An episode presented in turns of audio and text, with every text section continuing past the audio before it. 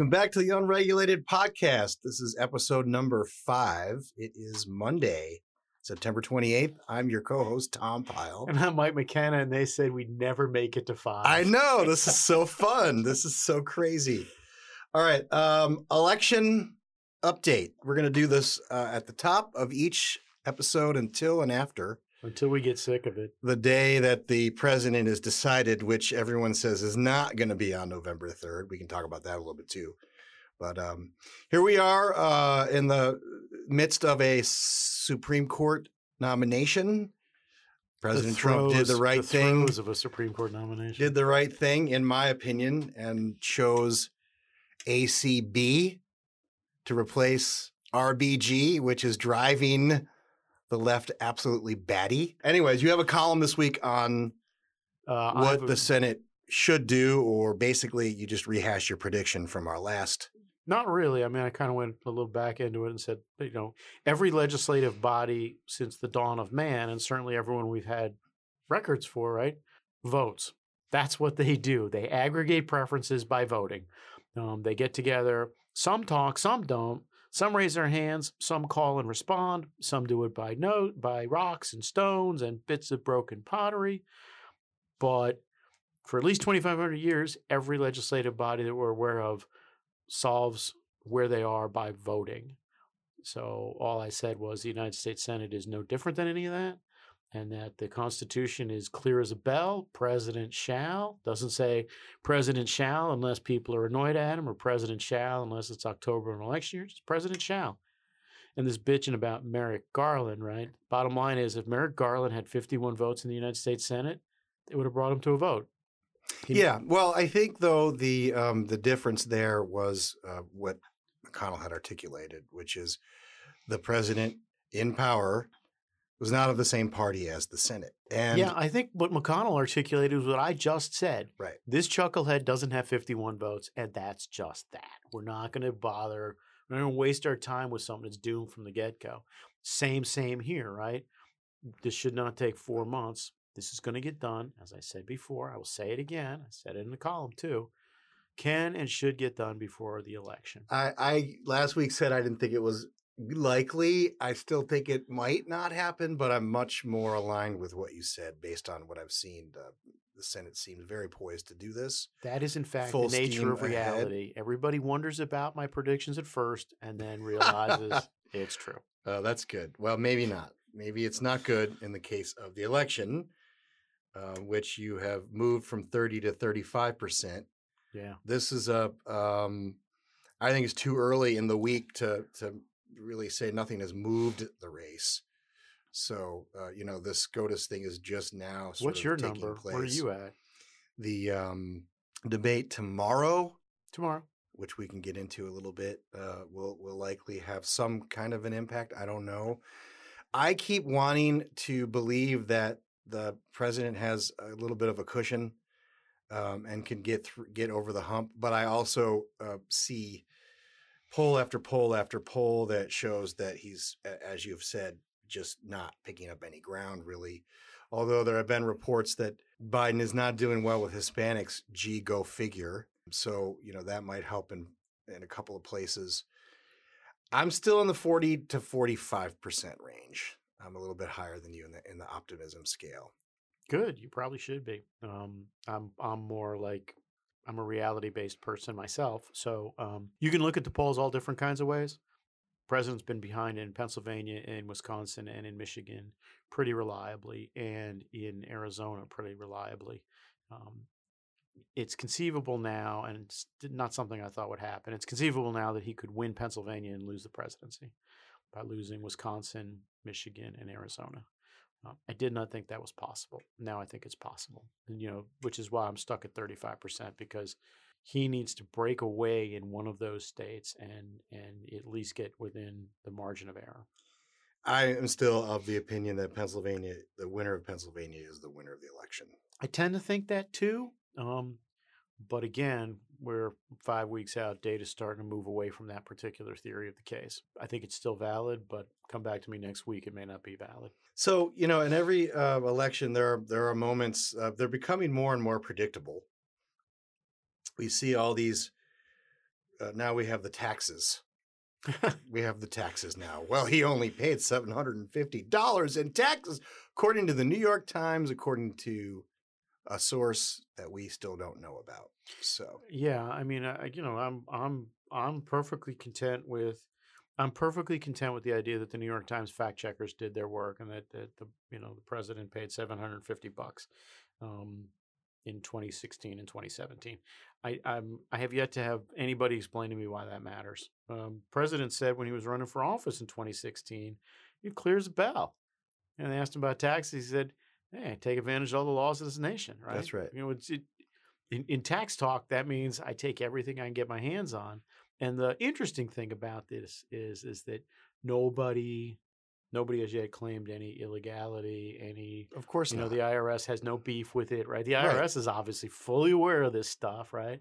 So you know, to my mind, it's much more interesting, um, and, and I don't think voters care. I mean, I don't think voters care either. care. I do think though that debates will be interesting because if Trump does his job, which is you know arguably would require him to do some research and make sure that he's got responses to whatever attacks that are that are sent his way. But Joe Biden made a hell of a lot of money earning a, a, a politician's wage Yeah, I was going to say over the last several years. So, you know, maybe you can say, okay, well, he's been out for four ish, but he was making a hell of a lot of money before that. I want to say in his it- last year in the Senate, he was worth multi millions dollar, multi millions of dollars. That's tough to do. I have no idea about Joe Biden. All I know for sure is if the if the Trump tax returns are correct and seven hundred fifty dollars is the right number, it's an indictment on the tax code. It's not an indictment on anybody who deals with the tax code. You know, there are you know fifty or sixty million households out there who file. And everybody who files knows how complicated it is. And everybody who files knows that people who have professional tax help do better. Just multiply that by a hundred, and that's what you got with the president, right? He's got the best tax lawyers on the planet, figuring out ways to Right, minimize his tax bill. For example, General Motors hasn't paid a whole lot of taxes in the Yeah. last couple of few Yeah, years, I was going to say. if any. You know, the funny thing is, is that if I were a, a flat tax guy, and I tend to be a flat tax guy, now's your moment. Oh, I'm definitely there. Now's your moment. there for a while. And and you know the thing is, I'll bet you a hundred bucks those guys waste their time defending the president on this thing instead of attacking the tax code. But probably right. Or just ignoring it, calling it fake news, which has already been done. Fake So- news, fake news. so, anyhow, the election, uh, what I said about predictability is there are a lot of, uh, you know, this is the most consequential election. And then you have all these little mini bombshells that come out between now and the election. And I actually was one that did sort of put a lot of stake in elections. But as I get older and crankier, uh, I've started to realize that it's the same stuff every time. And I don't get worked up about it like I used to because I do realize, and maybe it's spending time with you on the road in focus groups.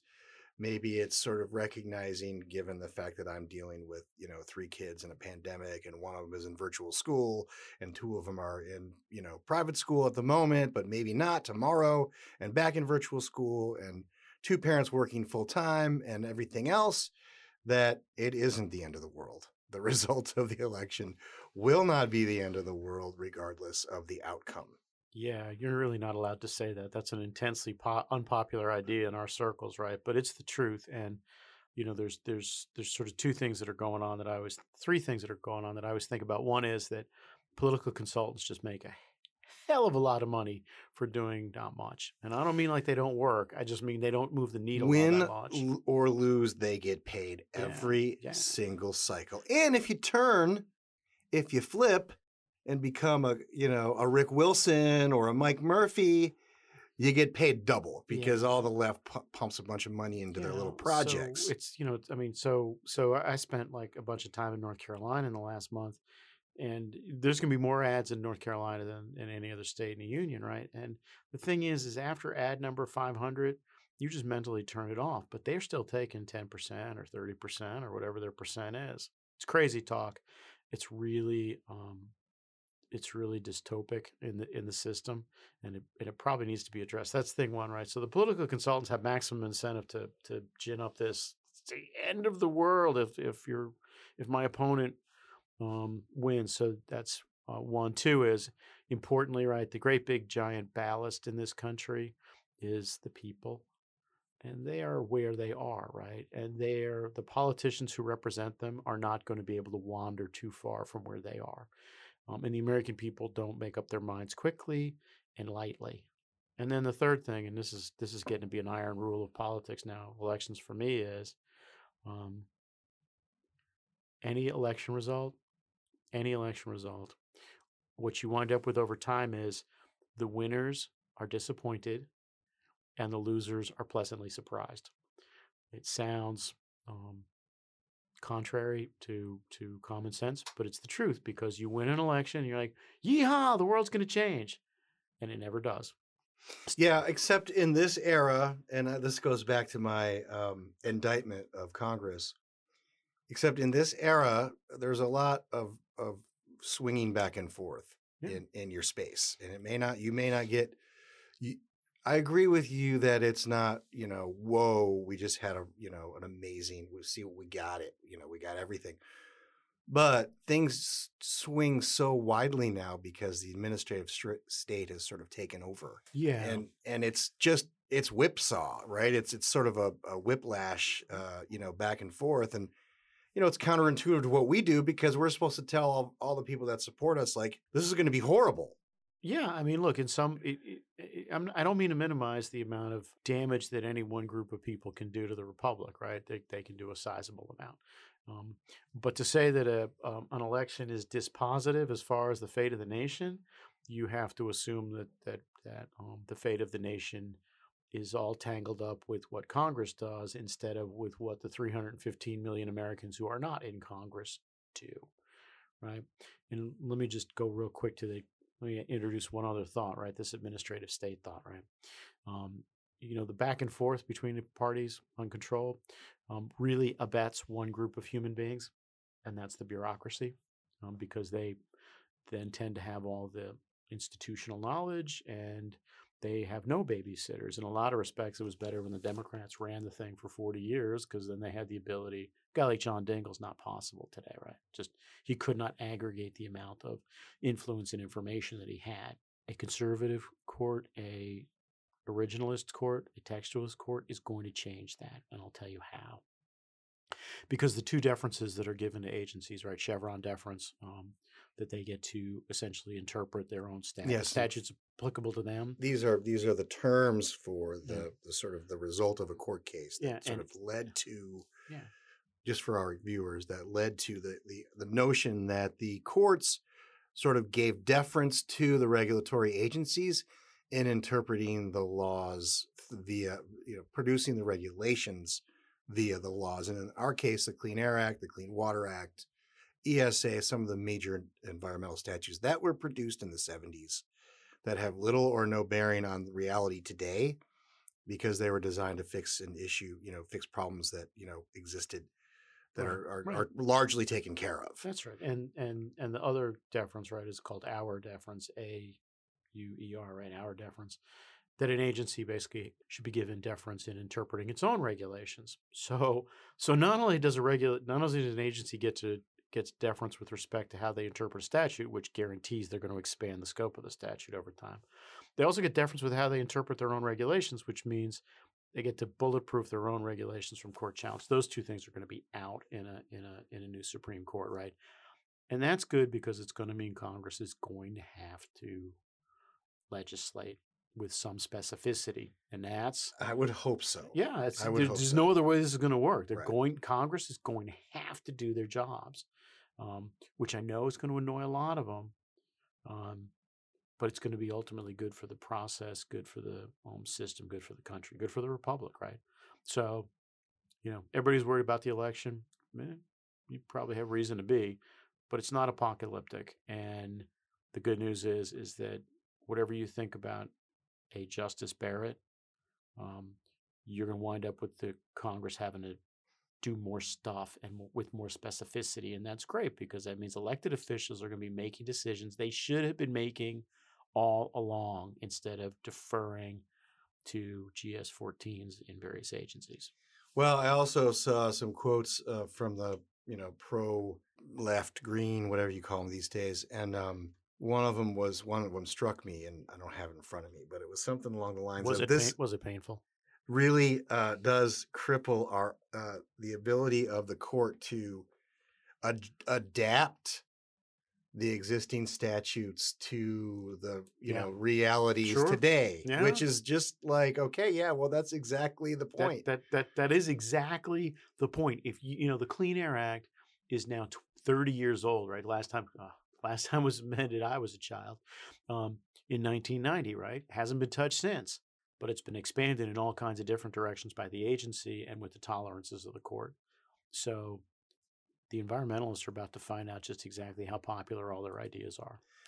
Yeah and i've been saying this for as to any reporter who's willing to even you know consider a different point of view than just whatever they're you know been fed to by the greens sorry i'm being a little you know dramatic there so but two reporters. Yeah, this is very simple. We have a problem with the Clean Air Act, free market organizations, and so do the environmentalists. Mm. Let's duke it out where it belongs in Congress. You guys win? Congratulations. You expand it to include CO2 regulation? You got it. Great. Good. That's the whole place where it all belongs. It does not belong Yeah. in the Supreme and- Court. It does not belong in the EPA. And that has been my point the whole time. And Yeah. my beef with the fact that Congress has rotted itself from within Yeah. because they refuse to assert themselves. And this court will force them to, or or basically they will put stays on all of this stuff until they do. Yeah, I, I think that's right. Over time, that's exactly what's going to happen. And the good news is, all everybody who bemoans the lack of bipartisanship, you know how you get bipartisanship by grinding through something complicated like the Clean Air Act reauthorization or the Clean Water Act reauthorization, or truthfully, you know, by grinding through, you know, HR two, right? The the Democrats' plan for climate and infrastructure, right? Great. If you want a bipartisan result, you got to grind through the process to get a bipartisan result. I think it's great. I think it's great. Funny thing is, environmentalists want to do it. We want to do it. The guys who don't want to do it, members of Congress don't That's want to do right. it. Because they have to work, Yeah. first of all. And then secondly, they're never going to please their their their donors. They're never going to please their constituencies because they're going to want, you know, uh, way more than they're going to able to produce. Yeah, voting, voting. The, the fundamental rule of voting in Congress is it pisses people off. You don't know who it's going to annoy, but no matter what vote you take, it annoys somebody. And that's the last thing you want to do if you're a member of Congress, despite the fact that that's what you actually get paid for, is, as we started off at the top of this conversation, is to vote. You're supposed to be there to aggregate preferences. You vote. Right. Well, okay, so the debates. Yeah. A lot riding on the debates, according to both sides. I'm Uh, watching the whole fate of the debates. I'm watching I think there's like- playoffs. I think there's like eight or nine games on Tuesday. Who's going to watch the debate?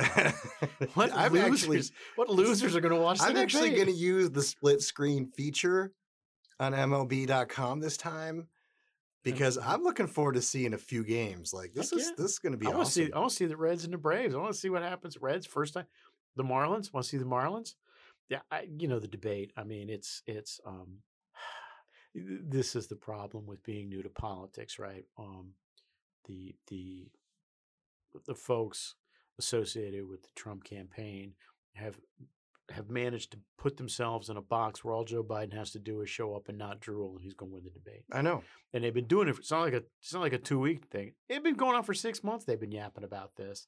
Um, you know, they've set the expectations completely wrong, and you know, I think a lot of things about Joe Biden, but I bet you he could make an hour. He'll wander through it, It'd be fine. He'll be wander fine. through it. And if he doesn't, he's just Joe. You know, if he messes It's just right, there, it's just- just Joe. It's Just Joe. Well, you know, he said something funny the other day. I, I laughed, right? Because obviously his teleprompter had a hitch, or he couldn't figure it out. We, he said, "Yeah, I've been in the Senate." since-" 180 years. You know, you could just tell he's like, the hell with it. That, you know, 180 years, right? And everybody, you know, all the all the excessively weenie people on the right, he can't even remember. I'm like, it was a joke. Come Yeah. on, guys. It was, I mean, if you saw the tape, you know it was a joke. You know, the guy says enough things that are really, truly noxious and dangerous. just leave it at that. Right. Yeah. Let him let him have a pass every So that, I mean, that's the interesting thing about the debate. Truthfully, I want to see what he's going to say about fracking. Well, I don't know what he's Oh, going to say about fracking. it's gonna be in because Ohio. Wallace is going to, you know, I guess he's managing the questions unless Trump can, you know, pivot, which he'll I'm do. sure. I'm sure the president. will He- here's the him. thing to me the debate is uh, going to be about forcing him to answer questions and him refusing to answer questions Yeah. and that to me is a win for trump. Yeah, I think that's but it, but again it goes back to what you keep saying if trump makes the focus on trump there won't be any news in, in the debate other than joe made it after all and he's not feeble. I, I, if he says hey okay fine but what are you where are you on fracking? Here in ohio guy right? You were for it then you were against it now you're for it now you're against it right? Hey okay fine yeah you know you want to talk about my taxes how much money did you make in the senate joe yeah, I, I, I how did you become an instant millionaire with a you know $200000 salary or something along those lines yeah, right i don't I, I think that's the right answer, right? I just don't know if if, if the, the boss can can can hew to that line for believe women time. right I Believe mean, you know Oh, you know, look, Joe's. I don't think Joe's a guilty of sexual assault, but he's definitely a creeper. He's like a world class creeper for sure, right? I don't understand what the. You want a nickname for the guy? Forget Sleepy Joe. Creepy Joe. He's. i think that's been floated on there he's a creeper. I mean, i had sloppy joe in there just because it's just you know Just because you like sloppy joes. yeah, I haven't had one since I was a kid. I saw like I saw a package in the store, grocery Yeah. store one day. I'm like, that's his nickname, Sloppy, Sloppy Joe. It covers everything, It right? does. It, it it's I always have limited expectations about debate. I asked I asked my I asked my mom and my sister, right? We had we had dinner on Friday. I asked them, I said, when was the last time a debate moment really affected like a campaign? And, you know, I mean, I- went right to the Bernard Shaw, uh, Bernie Shaw thing in 1988, right at the top of the last debate where he just blew Mike Dukakis up, right? Oh, Um, the rape question, yeah, yeah, rape and incest. Yeah, yeah, yeah, Yeah. And you know, I was sitting in Bush headquarters, like watching that, and we all just kind of looked at each other, like, "Yikes! Let's vote right this second because we just won." Yeah. Um, and my sister went back to the '84 campaign where Reagan stuck it to Mondale for his age. yeah, I, and she pointed out that it was funny enough that even Mondale was laughing. yeah, right? I remember that. yeah, and those are the two moments I can remember. I can't remember any others, and that tells you. something. I remember right? Stockdale. Stockdale, right? Can't you can't forget Stockdale? Yeah, but that's now- a good. And we'll put all these clips in the show notes, by the way. But I mean, you're talking for now, you younger people. You're talking now about stuff that happened 28 years ago. You know that that's that's edging into outside of living memory, right? Yeah, uh, there haven't been very too many stellar performances of late, other than the fact that Trump did like sort of preview his his uh, um, election style Yeah. in his debates Yeah, and I kind mean- of beat up on all the Republicans, mowed them down one after another after another. Yeah, you know, So- it. I mean, I'm sure it's going to be fun, but I'm equally sure that there's going. to I'm not going to be the only American flipping between that and a baseball Yeah, game. absolutely. All right, so uh, we're stuck on 35 for your for your reelection for Trump. I I'm- prefer to think of it as consistent, but okay, we'll go with stuck. Eh, well, you moved up from 30, so you have moved. It's not like you've been there. Yeah, at this clip, he'll be there about three weeks after the election. I'm going to go with 44 and a half percent. Go with what you want. So, and we talked about SCOTUS, so we'll, we'll knock that off. All right, I'm going to shift gears because this has been bugging me, and um, it's my it's our show, so Been I can- grinding your I can gears. do this. Um, so I want to talk a little bit about Build Back Better. Yabba dabba do. And Build Back Better, of course, is the mantra of, of Joe Biden. I want to play a little clip for you from from Joe directly. Here it is. Here we are now with an economy in crisis, but with an incredible opportunity. Not just to build back to where we were before, but better, stronger, more resilient. So that's Joe, but Joe's not the only one in this game. Play a little clip from another man you might recognize his voice. You know what Donald Trump will do with four more years? Blame, bully, and belittle. And you know what Joe Biden will do? Build back better. I just love that guy. You know, I can't- I can't. I mean, I, one of my favorite presidents of all time, just because I just love the. I love his delivery. It's so good. Yeah, he's he's he's he's great. Um, You know what Joe Biden will do. you know, it's it's it's hard to remember. It's it's hard to remember that Bill Clinton never got fifty percent of the vote. Right, Barry out outpolled him both times, right? The start and the second one. Despite the fact that if you had to pick like who you'd rather listen to or hang out with, everybody would pick Bill Clinton. Wouldn't even be close, right? Oh yeah. Oh yeah. So anyway, so this is not just a Joe Biden campaign slogan. Um, so this has been around for a very long time. The UN coined this phrase "Build Back Better" in June of 2015, and this was after a series of natural disasters. And then we have an organization called the World Economic Forum that also pulled out a little bit of of this uh, dealing with COVID. I'm going to play another quick clip for you here on this. Welcome to The Great Reset, a podcast from the World Economic Forum that looks at how we can build a cleaner, fairer, smarter world after COVID 19. We cannot have the recovery status quo as we were before COVID. It's got to be different. The Deputy Secretary General of the United Nations, Amina Mohammed, speaking at the latest Great Reset dialogue, where leading voices from around the globe gathered online to discuss restoring the health of people and the planet. Another speaker was the President of Costa Rica. if there is global inequality in the recovery, there is not going to be full recovery for the whole of the world. All right, so we have the World Economic Forum on this JAG, Build Back Better. We have the UN, obviously, uh, in overdrive on Build Back Better. Joe Biden adopted it in his campaign as a campaign slogan of his. You heard uh, our beloved former president uh, supporting that notion. But these aren't the only guys doing it either. I want to play another clip, and you'll recognize this guy as well. This moment also gives us a much greater chance to be radical and to do things differently, to build back better and to build back bolder. And that's our friend Bojo, who has been a mind numbing disappointment, in my opinion, on the other side of the pond. Uh, I don't know how you can be disappointed in a guy who can't manage a haircut. I mean, it was dead, dead tip that the guy was not quite put together, right? And then you have one more. I do. I do have I got one, one more. more, I yeah. have one more. I'm going to play this one, and then I'm going to play a clip responding to this one. Ready? Who's uh, guess who this one is? We're beginning to see the economy restart. And before we get into the full recovery and how we build back better, we need to make sure we are managing through uh, the, the, the transition towards restarting. That is a young man whose voice hasn't changed yet. He, I'm guessing he's a 15 year old sophomore somewhere in the mid Atlantic states. Further north, our the Prime Minister Justin Trudeau. So I, I, I was guess close. I was close.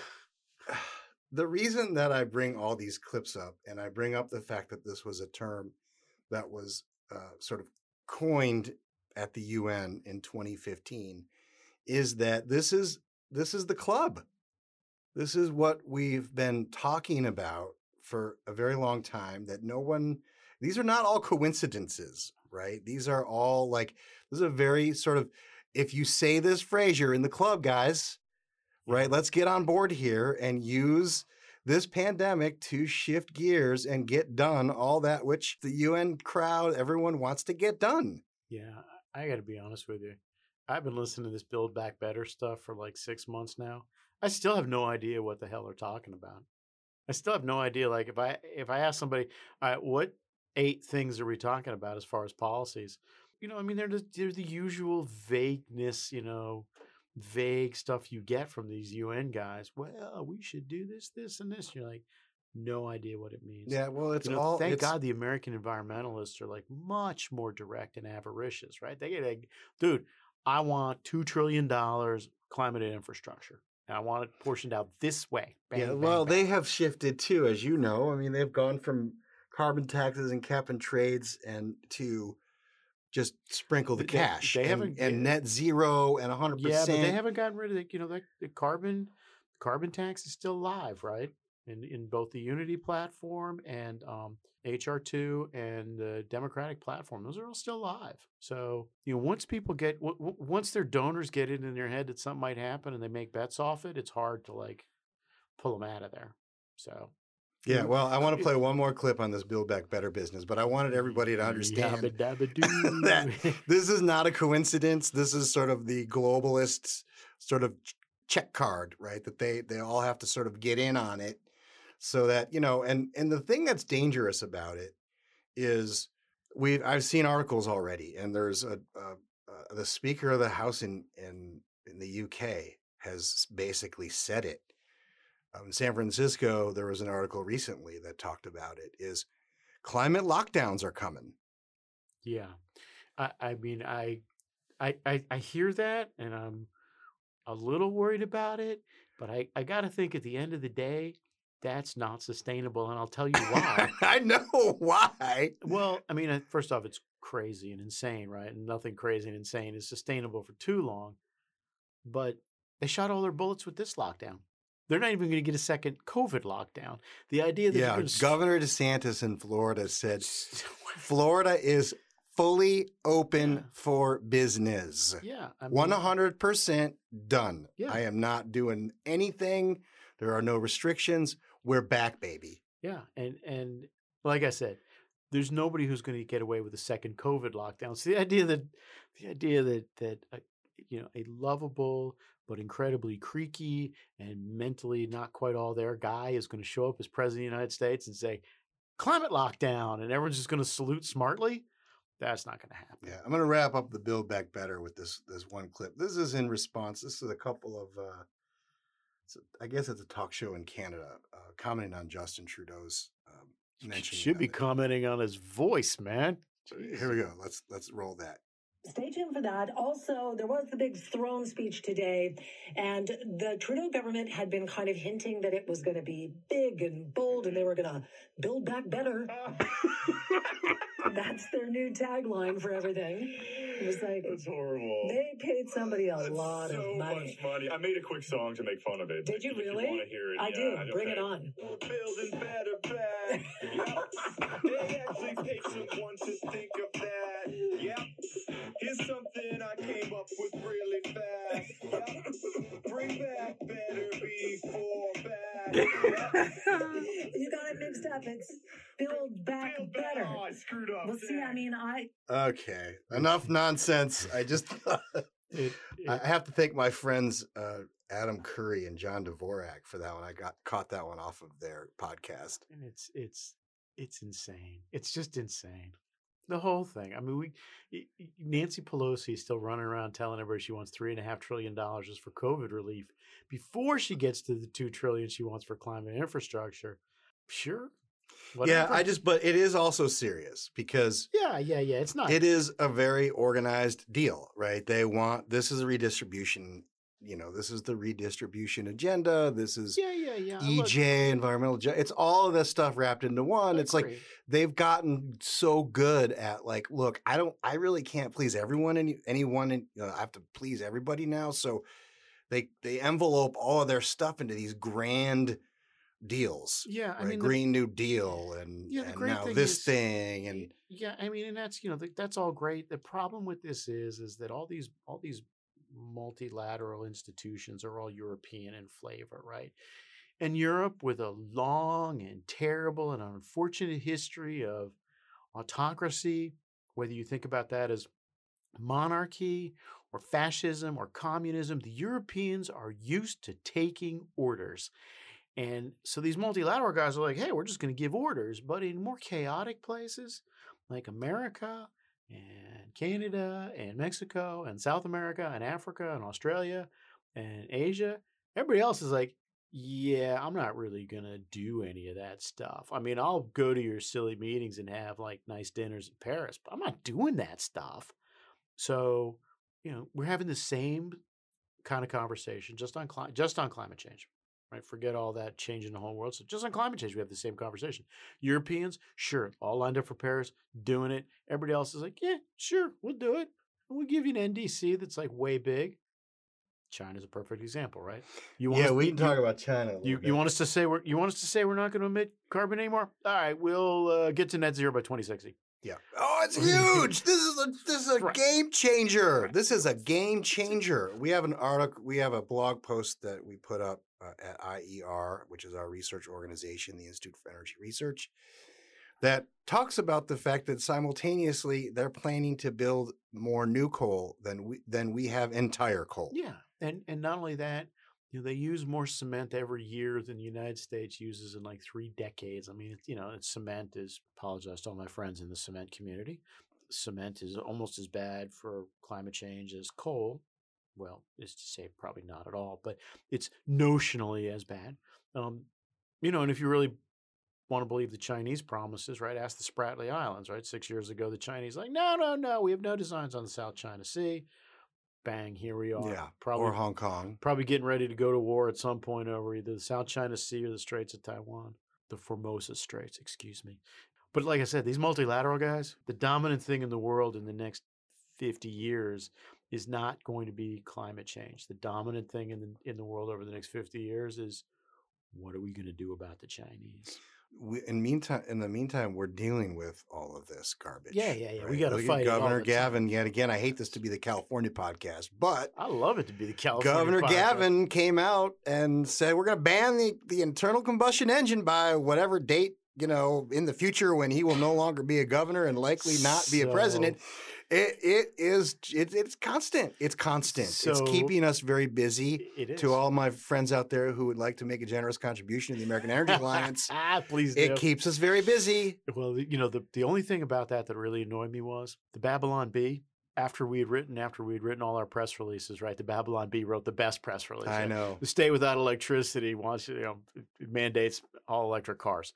It was just like, it was like the perfect press release, you know, and it's not even a parody, right? It No, that, that's a legit headline. absolutely. And and you know, so we have rolling blackouts and we have terrible forest management.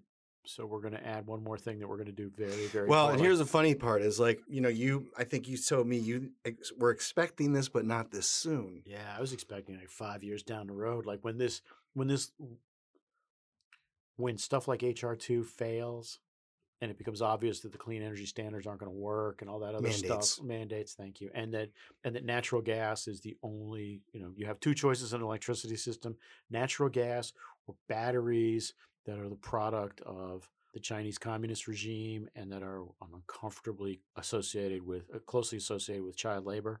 You knew once all that stuff failed, they were going to go to the authoritarian stuff, right? Yep, and that's that's and been then they, they just skipped ahead, yeah. right? So here, so let me give our our list, our three listeners. I think we picked up one this week. A historic timeline here. The, the the bad guys, the guys who don't want any of this stuff, have had a narrative, you know, for a, wa- a long time that we were running out of this stuff, which you know didn't work because we're not. And well, we only consume, we only produce two percent. We we're a big consumer, so you know we got to get off of this stuff. Well, we produce more now than we consume, and we export more than we import, and so that didn't work anymore. And now it's down to two things: fear and coercion. Yeah. And We're it- down to fear and coercion. And it's like, all right, you know what? None of this crap worked. Guess what? I'm just going to ban it. Yeah. And, and, And it's done. I'm going to ban bags. I'm going to ban. yeah, whatever. cars. I mean, no, natural gas. You can't. You cannot have a gas stove anymore. gas Sorry. stoves, cars. It, it, it, I'm going to mandate a solar panel on your roof, and I'm now I'm going to ban the stuff I don't like. Yeah, it's it's. I would I would I would disagree with you only in one word, right? It's not fear and coercion anymore. It's just coercion. and we can do this because we can do it, um, and that's great. But over time, that that's a that, that They, well, this it's, it's, we'll it's, go all the way back to the beginning and talk about the Supreme Court of the United States, who will have to issue a. Well, here, here's my the reason I think that it happens sooner than later is because Mary Nichols will write the rule just about the time she's offered the EPA administrator position. So her successor mm-hmm. will send a waiver request to the US EPA if Biden wins and she happens to be the administrator. And I'm guessing she might grant the waiver sure. Which we're not going to get into all the complexities here, but basically, in order for them to even do this, they got to get permission from the feds. There's already a case being adjudicated on this. We've talked about it. It's the waiver for the greenhouse gas um, emission regulation uh, in on the tailpipe.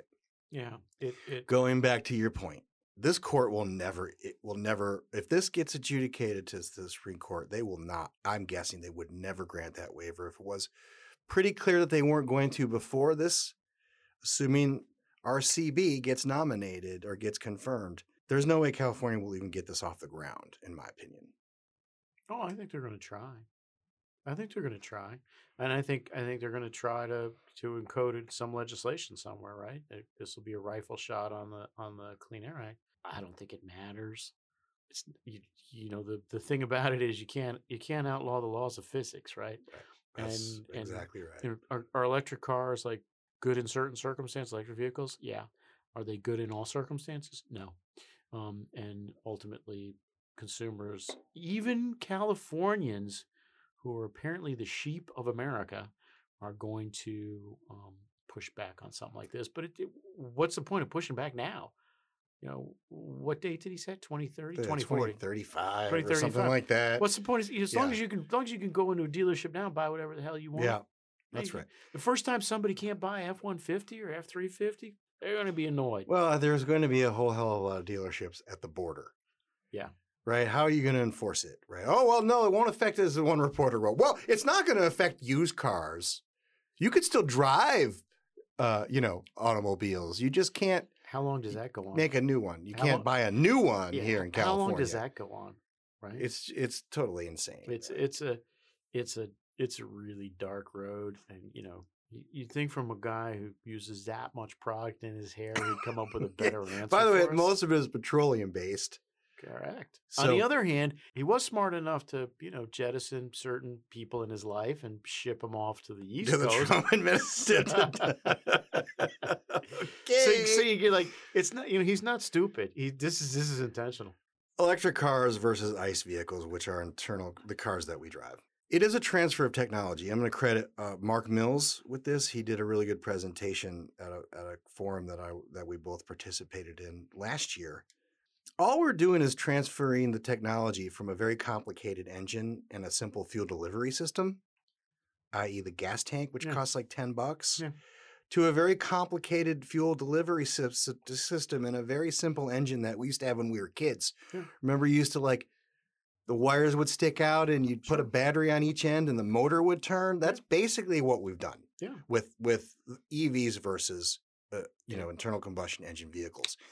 And this notion that there are somehow ben, you know benefits to electric cars that are you know there's no environmental consequences to them is ridiculous and it's been disproven emissions okay but we've got to get off of emissions. We ca we can't run these uh, you know gas powered automobiles any longer because of CO2 Yeah. I mean, it, it's what happens to global CO2 when California eliminates new sales of I, internal combustion engines by 2035 not, not a thing. oh but but yeah we have to start somewhere though mike. You know, I'm certain we have. we to have to start somewhere. We have to Um, spark a revolution you know the thing is is that these these issues are all the same right? Climate change it's a pretty predictable path and that is true believers get all agitated they want everybody else to get agitated everyone else refuses to get agitated and then the true believers start coercing behavior right? And then over time at some point they bump into an actual citizen who's like yeah i don't want to do that. Um, and then there's push pushback you know and you see that you're seeing it even in even in a place like pennsylvania right which is on the far other edge of this curve right but the pennsylvanians are having a long conversation about fracking right where the democrats are all on not the democrats uh, that's not right where the national democrats are on one side and a bunch of the state democrats and all the state republicans are on the other side and you hear in the rhetoric um, where we're, where this is going. You know, all the state Democrats are like, "Hey, look, we should definitely do something about climate change, but making energy more expensive and less reliable and throwing a bunch of Pennsylvanians out of work is not it." And you know, it's just that's the kind of thing we're going to get over time, and that this thing's not going to happen. Martin uh, Feldstein, the great economist in the Reagan administration, used to say that things that can't continue won't. This is one of those things that can't continue, so it won't. Yeah. Well, I think though at some point um, there's going to have to be some kind of climate thing, right? Like at some point, the hill the hill is going to pass a bunch, give a whole bunch of money to this. I mean, we've been holding it back. Yeah, they're going to give you a know bunch of money, but- intervention. but you know after gonna- intervention, the, the the the the subsidies for wind. Yeah, it's gonna- all out there. There's going to be all that. There's going to be all that. Pardon the expression, chicken shit stuff. Yeah. But there's not going to be a carbon tax, and there's not going to be a nationwide ban on ice uh, on internal combustion engines. Will there be some, you know? And at that point, everyone will be like, "Okay, we voted for some stuff. Let's move along." As Yeah, I've, as I've said a thousand times before, I'll say it a thousand more times. There's nothing. There is literally nothing in this for any member of Congress to make the costs apparent. So they're not going to make the cost apparent, which means carbon tax is out. Stuff like an ICE, and like a like internal combustion engine ban's out. But stuff like the wind production tax credit, that's going to be contested because people don't see that. Yeah. Yeah, I just. But however, the, there's only so much. Yeah, we've been. It's li- not going away. Like they, their No. their their teeth are firmly sunk into this narrative that yeah, it's yeah. not going away. It's built into now every policy. Like we've been batting around in our, our um, you know in our staff calls the the idea that Trump has an energy policy and Biden has a carbon policy. Yeah. There's no there's no longer energy policy. Like the Energy and Commerce Committee ought to change its name to the Climate and Commerce Committee or the Carbon and Commerce Committee. there's this is about carbon There restraint, is, but- carbon reduction for the purposes of propping up the stuff they like that their donors like and for, you know, hamstringing the stuff that they don't. I agree. Let me just let me just throw out one thought to you that you're not going to be co- totally comfortable with, and I don't care. Um, we're the Viet Cong in this fight, right? We don't have to win. Yeah. We just have to not lose. And you know, just like the Viet Cong, what's going to happen is is that people are going to send men and money and machines at us, and they're just going to keep sending it, keep sending it, keep sending it, and eventually we're going to drive them out of their ever loving minds. And I clean that up for TV. We're going to drive them out of their minds. They're just going to be like, okay, the hell with it. Let's go to something else. I I do hope you're right because uh it's this is uh you know, it's for the children. I don't like. I don't even like my own children. I'm not sure why I'd like anybody else's kids. I mean, honestly, like we, we it'd be like, how could you do this? What about your children? This, this is exactly why I'm doing it. Because I want them to have a, a place where they have economic opportunity I- and freedom. I was going to say, right? Because I, prefer freedom. Because I prefer, and Gavin Newsom has provided an important function apart from shipping his ex And away. He's he's provided an showing the important world function. how marvelous He- your hair can be if you have hair. Um, he's performed he's performed an exceedingly important function here. He has been the first guy willing to shoot somebody on the streets for climate change. Right? We're not going to have internal combustion engines whether you want them or not. Go to hell. Well, and that kind of stuff that is tremendously informative in helping people and helping people like you and me explain to normal people hey these guys don't mean you well. They really don't. They don't care about you. They don't mean you well. So i kind of look forward to guys like newsom just keep talking keep doing stuff like this because every time they do it more and more people are like i'm not sure i'm in favor of that. I mean i want to turn off the lights and recycle and stuff but that seems like a lot dave. It is. Uh, what else do we want to talk about Uh, besides where we're gonna have lunch? we might as well talk about who's going to win the World Series. Uh, of the 40 teams that are in the playoffs, Yeah, I I- mean, six, 18, 16, I can't remember the number. Is I it think it's going to be either it's going to be either the Canucks or the Red Wings this year. Uh, I don't know who's going to win the playoffs. I know the World Series. I know who's not. You don't think the Yankees are going to? I don't think the Yankees are going to. No, neither the do I. Quality's too uneven. Yes. Well, See, not only uneven. I tell you what, but, we talk about presidential chance. What are the chances the Yankees win the World Series? I would give that about a fifteen percent chance, and Okay, I'm that's and that's just because I'm a lifelong Yankees fan, and I just I want some hope That's about right. About fifteen percent. That's probably right. because I just I don't see it. I think the Rays are better. I think the Dodgers are better. Although I'm certain the curse of Kershaw is going to going to nick the Dodgers. I just don't mm, know when. What I'm mostly happy about is that the Houston Astros had a less than stellar season this year. What what Altuve wind up hitting? Oh gosh, low twos. Yeah, that's right. What low is that? twos. Yeah, I think right. all of them just- were in the mid to low twos. Of course, that's all of them. Yeah, well, I wonder why. Hmm. See, apparently this hitting thing's more complicated if you don't know what pitch is coming. yeah. I mean, I don't know. Did they even make the playoffs? I don't. They snuck in. I think they're Did the eighth. they? They're, yeah, they're the Oh, second team in the West because the West was weak. Because the West was weak. Yeah. I, I uh, Justin Verlander's a Richmond boy, so I don't wish anybody ill. Um, but without him, it's going to be much harder to, to work this thing. So I hope they're out in the first round. I just want the Yankees to do better than the Astros. Yeah, I think that's that's important. I think they will. I mean, what's their first round? Cleveland, you said? Cleveland, yeah, at Cleveland. I don't know where's Cleveland these days. I, I haven't been. Well, they're obviously better them. than the Yankees because they're in a fourth seed. We're in a fifth Yeah. seed. Anyway, all right. Are we going to call a lid on this? it's too late. We should have called it four hours ago. We have two clips Oh, this week where we have not shared with each other our our clip of the day that we've pulled out, and so we're surprising each other with our clips. Alex, you want to hit Mike's first? I pledge to discharge the responsibilities of this job to the very best of my ability. I love the United States and I love the United States Constitution. I am truly.